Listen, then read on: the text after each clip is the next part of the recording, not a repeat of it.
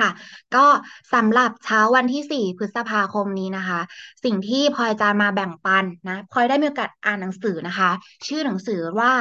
Your Life Your Legacy นะคะ หรือว่ามั่งคั่ง ระดับตำนานนะคะ ก็เป็นหนังสือที่อ่านแล้วเรารู้สึกว่าให้แรงบันดาลใจ แล้วก็ทำให้เราเข้าใจตัวเองมากขึ้น ถ้าวันนี้เราอยากที่จะเป็นคนที่มั่งคั่งนะ เราก็ต้องหาความรู้ใส่ตัวนะ ในสิ่งที่จะทำให้เราสามารถมั่งคั่งได้นะคะ หนังสือเล่มนี้ก็เขียนโดยคุณโรเจอร์แฮมิลตันนะคะ เขียนโดยคุณโรเจอร์แฮมิลตันนั่นเองนะคะ ก็วันนี้หนังสือเล่มนี้เป็นอย่างไรนะ ก็เป็นหนังสือที่จะมาเรียนรู้การสร้างความมั่งคั่ง ให้ตรงกับจริตของเรานะคะ เพื่อเอาชนะเกมความร่ำรวยด้วยอัจฉริยภาพของตัวเราเองนะคะ แล้วก็สามารถสร้างพลังทวีได้นะ เอาง่าย ๆว่า หนังสือเล่มนี้เขาบอกเราว่าจริง ๆ แล้วทุกคนน่ะ จะมีจริตหรือว่ามีประเภทหรือว่ามีจริตของตัวเราเองนะที่จะช่วยให้เราถ้าเรารู้เข้าใจตัวเอง แล้วเข้าใจธรรมชาติของตัวเองนะคะ แล้วเราใช้ สิ่งนั้นน่ะ เป็นแรงผลักดันให้เกิดพลังทวีขึ้นมา จะทำให้เราสามารถมั่งคั่งหรือประสบความสำเร็จในชีวิตทั้งด้านการเงิน หรือด้านใด ๆ ก็ตามได้เลยนะคะ แต่ก่อนอื่นที่จะไปรู้จริตของตัวเองนั้นนะคะ เราควรจะรู้ก่อนว่าความมั่งคั่ง เออคืออะไรนะคะ ความมั่งคั่งคืออะไร วันนี้ทุกคนคิดว่าความมั่งคั่งคืออะไรนะคะ ไหนลอง ถ้าใครพิมพ์ได้นะ ลองพิมพ์มาได้ไหมคะว่า ความมั่งคั่งของแต่ละคนน่ะคืออะไรนะสามารถพิมพ์พูดคุยกับพลอยในแชทได้เลยนะคะ ว่าความมั่งคั่งคืออะไรนะคะ ก็อยากเล่าเรื่องให้ฟังนะคะ ตามที่เออหนังสือเนี่ยเขาเล่าให้ฟังว่าวันนี้หลายคนบอกว่าเฮ้ยการคิดว่าความมั่งคั่งคือการมีเงินเยอะๆหรือเปล่านะคะ มีเรื่องแปลกแต่จริงของความมั่งคั่ง เขาบอกว่าคุณเอเวอรีนอดัมส์นะคะ ถูกลอตเตอรี่ที่เมืองนิวเจอร์ซีย์นะคะ เขาไม่ได้ถูกครั้งเดียวนะ ถูกลอตเตอรี่สองครั้งติดติดกันนะคะ ย้อนกลับไปนะ พลอยยังไม่เกิดเลยหนึ่งปีหนึ่งแปดเก้าห้าแล้วปีหนึ่งเออหนึ่งเก้าแปดห้าและหนึ่งเก้าแปดหกนะคะ รวมรวมแล้วเนี่ย เขาถูกลอตเตอรี่เป็นเงินรางวัลมากกว่า5.4ล้านเหรียญถ้าแปลเป็นเงินไทยก็ประมาณ190ล้านบาทนะทุกคนนะคะ อ่าพี่รันบอกว่าความมั่งคั่งคือการมี passive income นะคะ ก็คือมีรายได้มากกว่ารายจ่ายนั่นเองนะขอบคุณพี่รันมาก ๆ เลยนะคะ แล้วเชื่อไหมว่าคนเนี้ยที่เขาถูกลอตเตอรี่ประมาณร้อยเก้าสิบล้านบาทเนี่ยเขาก็ถูกถลุงละลายไปหมดนะคะ ในเกม slot machine นะคะ จนสุดท้ายแม้ว่าจะมีเงินร้อยกว่าล้าน เขาก็ต้องไปอาศัยอยู่ในรถเทรลเลอร์นะคะ เขาก็บอกว่า ฉันได้แต่หวังว่าถ้ามีโอกาสแก้ตัวใหม่อีกครั้ง ฉันน่าจะทำในสิ่งที่ฉลาดกว่าเดิมนะคะ เรามาดูเคสที่สองกันบ้างค่ะวิลเลียมบัดก็โพสต์นะคะว่าเขาถูกลอตเตอรี่ของรัฐเพนซิลเวเนียเหมือนกันได้เงินไป 16.2 ล้านเหรียญหรือว่าประมาณ 560 ล้านบาททุกคน ลองนี่คิดไม่ออกเลยนะคะ ถ้าเราถูกลอตเตอรี่ได้เงิน 500 กว่าล้าน เราจะเอาเงินไปทำอะไรเขาก็เลยเอาเงินเนี่ย ไปซื้อรถแล้วก็เอาไปลงทุนทำร้านอาหาร นะคะ เอาเงินไปลงทุนเพื่อที่คิดว่าจะต่อยอดทางการเงินนะคะ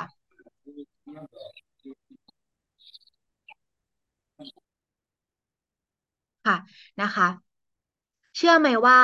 เขาเป็นหนี้นะคะ ภายในเวลาหนึ่งปีจากเงินห้าร้อยกว่าล้าน เขาเป็นหนี้จำนวนเงินเพิ่มนะคะหนึ่งล้านดอลลาร์ แล้วก็กลายเป็นคนกลายเป็นบุคคลล้มละลายในที่สุดนะคะ เขากล่าวว่า เขาได้แต่หวังว่ามันจะไม่เคยเกิดขึ้นกับผมนะคะ มันคือฝันร้ายชัดๆ ทั้งๆ ที่ถูกลอตเตอรี่เป็นเงินห้าร้อยกว่าล้าน แต่สุดท้ายก็ไม่เหลืออะไรเหมือนกัน ดังนั้นนะคะ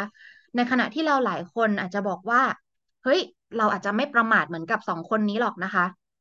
ถ้าเราถูกลอตเตอรี่ถูกไหมนะคะ หรือถ้าเรามีเงินเยอะๆ เราจะไม่ เราอาจจะไม่ประมาทแบบนั้นนะคะแต่ว่าวันนี้หลาย ๆ คนมองกลับมาที่ตัวเราเอง ทำไมเราถึงยังคงทำงานหนัก เพื่อหาเงินให้ได้มาก แต่พอมองดูในกระเป๋าเงินแล้วนะคะ เราอาจจะเหลือเงินเพียงน้อยนิด อันนี้เพื่อแชร์ตามหนังสือนะคะ ทุกคนนะคะ ดังนั้นหนังสือเล่มนี้จึงไม่ใช่หนังสือที่จะพูดเกี่ยวกับเรื่องการทำเงินนะคะ เพราะว่าหลาย ๆ คน ถึงแม้ว่าทำเงินได้ แต่ก็สูญเงินที่หามาได้เช่นกัน หนังสือเล่มนี้จึงพูดเกี่ยวกับการสร้างความมั่งคั่งนะคะถ้าคุณยังไม่เคยสร้างความมั่งคั่ง เงินที่เหลือเก็บทั้งหลายก็จะกลายเป็นเงินสำรองนะคะ เพราะว่ามันมีเรื่องแปลกค่ะ ทุกครั้งมันเป็นเรื่องแปลกที่เกิดขึ้นทุกครั้งที่เงินเนี่ย เริ่มไหลเข้ามาในกระเป๋านะคะ ก็ยิ่งมีโอกาสที่จะสูญเสียเงินออกไปมากเท่านั้นนะคะ การสูญเสียเงินเนี่ย มันไม่ใช่เรื่องของ คือมันจะไม่ใช่ปัญหาสถ้าเราไม่มีเงินให้สูญเสียถูกไหมนะคะ การสูญเสียเงินจะเกิดขึ้นก็เมื่อไหร่ที่เราเริ่มมีเงินมากขึ้น ก็จะมีโอกาสที่จะเริ่มเข้ามาเปิดประตูเรา มีสิ่งเย้ายวนใจเข้ามานะคะ ไม่ว่าจะเป็นเรื่องของการลงทุนนะคะ ไม่ว่าจะเป็นเรื่องของเอาเงินไปทำอะไรดีนะคะมีสิ่งเข้ามาช่วยให้เราสามารถใช้เงินได้ก็แล้วกันนะคะ แล้วเราก็จะเสียเงินของเราไปโดยที่เราไม่รู้ตัวในพริบตานะคะ แล้วทำไมวันนี้เราจึงวุ่นวายกับการหาเงินในเมื่อสุดท้ายแล้ว เราก็จะเสียเงินที่เราหามาอยู่ดีนะคะ แต่มันมีสิ่งที่น่าคิดค่ะ น่าคิดว่าวันเนี้ยพอเรามองไม่ได้มองชีวิตเราแล้วเราเรามองไปที่คนที่เขามั่งคั่งร่ำรวยมากๆ เนี่ย เราจะเห็นว่าไม่ว่าพวกเขาเนี่ยจะสูญเสียเงิน หรือสูญเสียธุรกิจไปมากแค่ไหน สุดท้ายเขาก็ยังกลับมาได้อยู่ดีนะคะ สุดท้ายเขาก็ยังกลับมาได้อยู่ดี เรามาดูเรื่องราวของคุณโดนัลด์ทรัมป์ดูนะคะ โดนัลด์ทรัมป์เนี่ยเป็นตำนานเลยที่สร้างอาณาจักรอาณาจักรอสังหาริมทรัพย์นะคะ ในปีหนึ่งเก้าแปดศูนย์เนี่ยเขาเนี่ยได้สร้างอสังหาริมทรัพย์ขึ้นมานะคะ แล้วก็ตลาดก็ล้มพังลง เขาไม่สามารถจ่ายดอกเบี้ยได้นะคะ เพราะว่าเขาสร้างอสังหาจากหนี้สินนะคะทำให้เขาเนี่ยแบกหนี้ในธุรกิจเนี่ยมากกว่า 3,500 ล้านเหรียญ 3,500 ล้านเหรียญนะ แล้วยังมีหนี้ส่วนตัวมากกว่า 900 ล้านเหรียญอีกนะคะ นั่นหมายความว่าในปี 1990 นะคะ เราแล้วก็ทุกคนในในห้องเนี่ยนะคะ รวยกว่าโดนัลด์ทรัมป์โดนัลด์ทรัมป์อีกนะคะ แต่ว่าอีกสิบปีถัดมาค่ะ เชื่อไหมว่าโดนัลด์ทรัมป์เนี่ยสามารถพลิกสถานการณ์ได้ในปี2000 2005 นะคะ เขาสามารถพลิกจากการเป็นหนี้เกือบ 4,000 ล้านเนี่ย กลายเป็นคนที่มีรายได้อยู่ที่ 2,700 ล้านเหรียญ แล้วก็ได้ขึ้นชื่อเป็น 400 อันดับแรกนะคะ ของบุคคลที่ร่ำรวยที่สุดในประเทศอเมริกานะคะ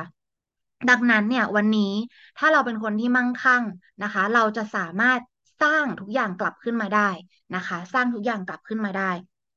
นะคะ นิยามของความมั่งคั่งอ่าในแต่ละคนก็ไม่เหมือนกันนะคะ คุณไปบอกว่าการมีทรัพย์สินอย่างเพียงพอต่อการใช้ชีวิตนะคะ โดยดูแลนะคะ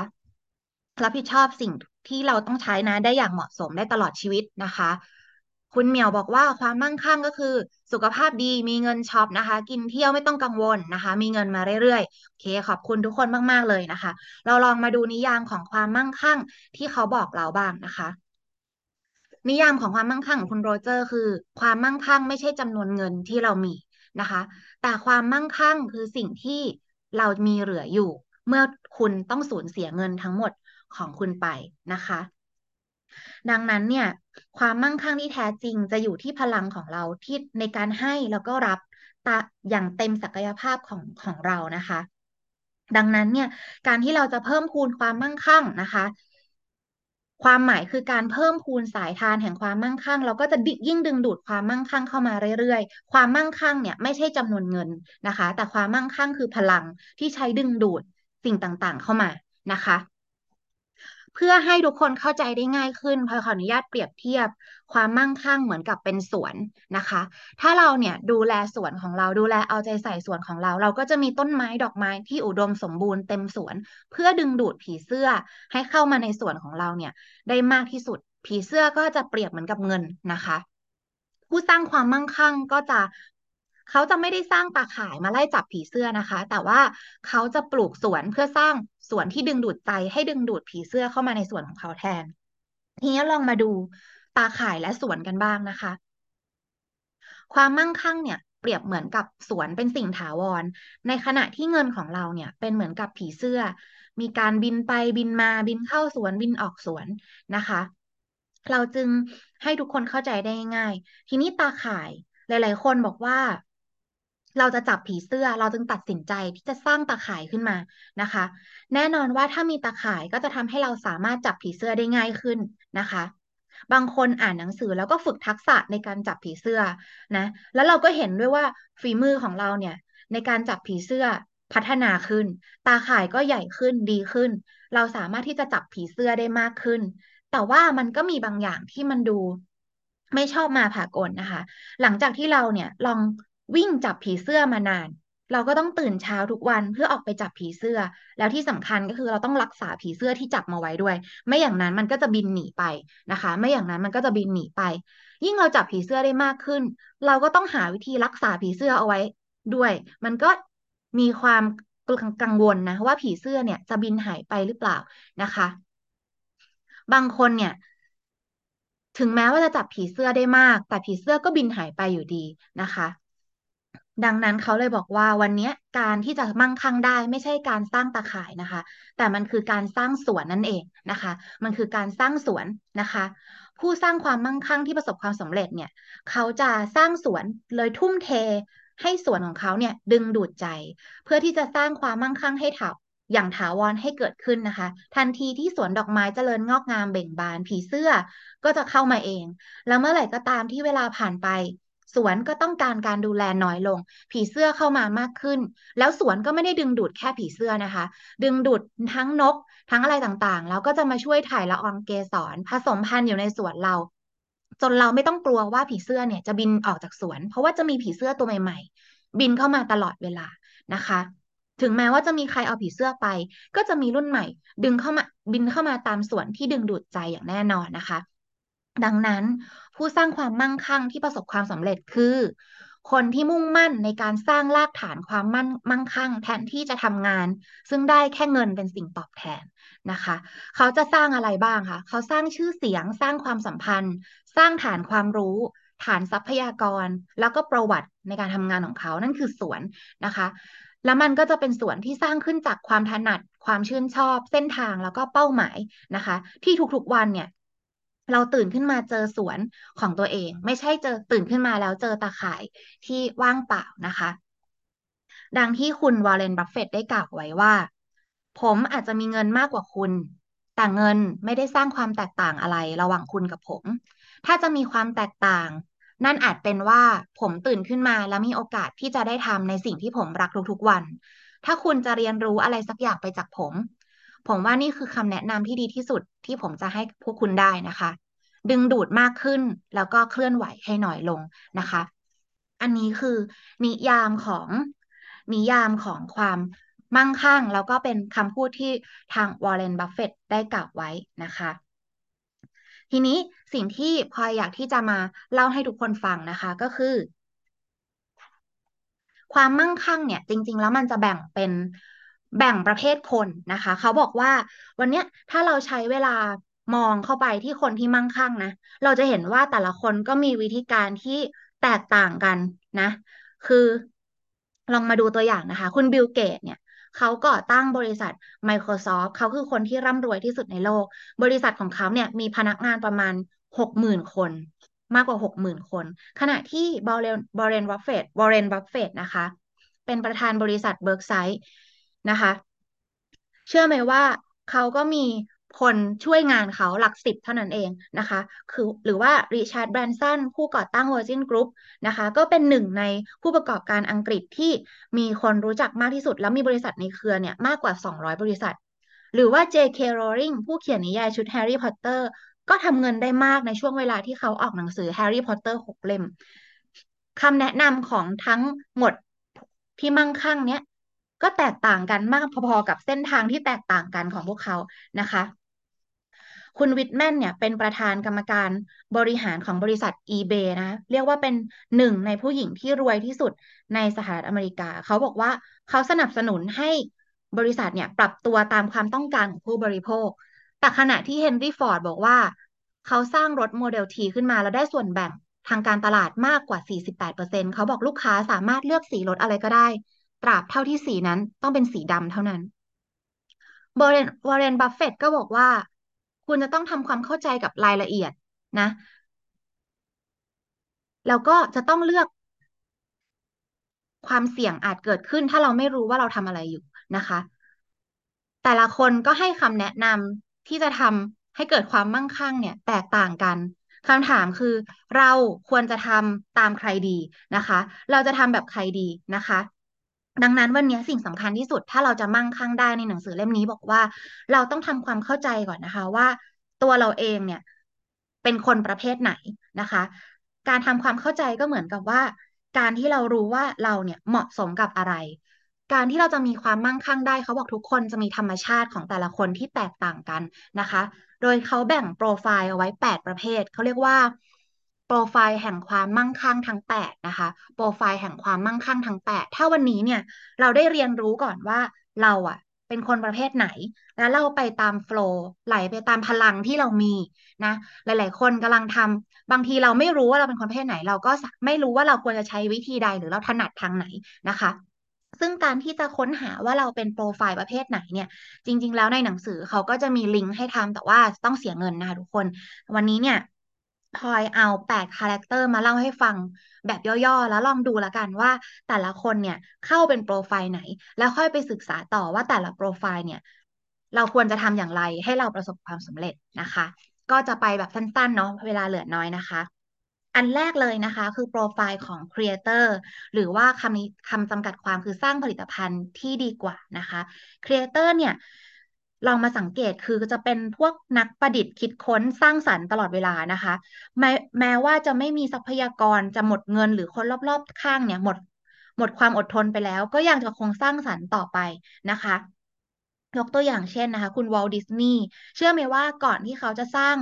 หรือว่าทำให้เขาประสบความสำเร็จในการ์ตูนเรื่องแรกเนี่ย เขาเนี่ยหมดเงินไป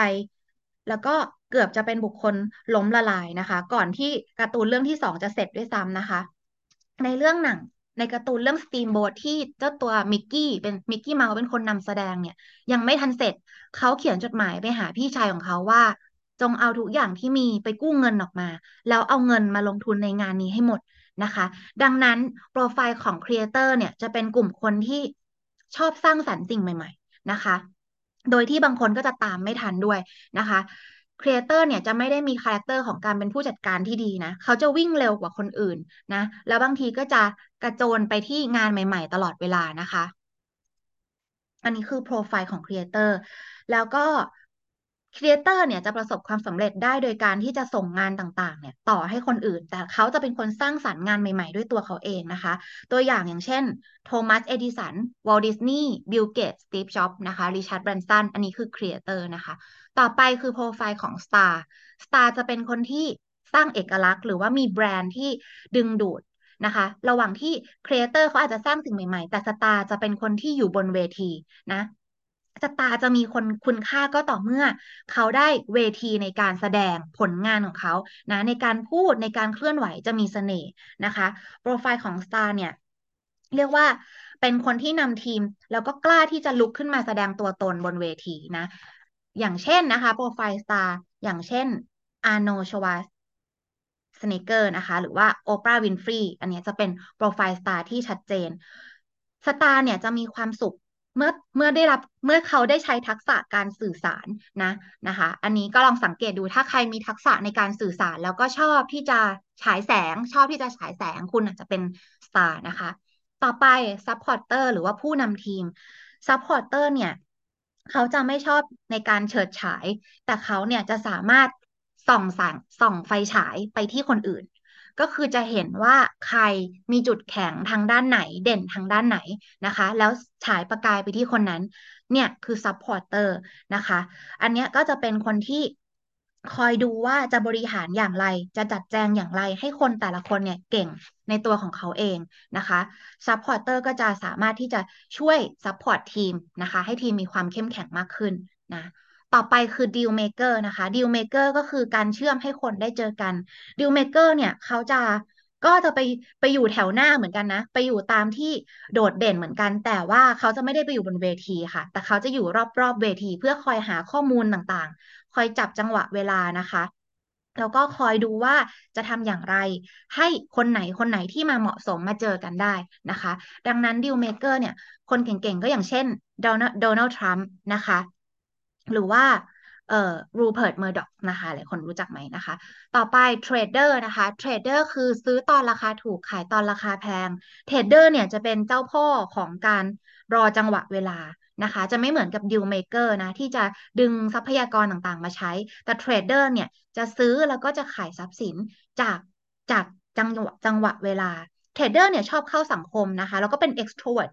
ประมาณหนึ่งนะ จริง ๆ มีทั้ง extrovert และ introvert แต่ extrovert เนี่ยก็จะเป็น trader ที่ที่ดีกว่านะคะ ดังนั้นเนี่ย วันนี้ trader จะเป็นประเภทที่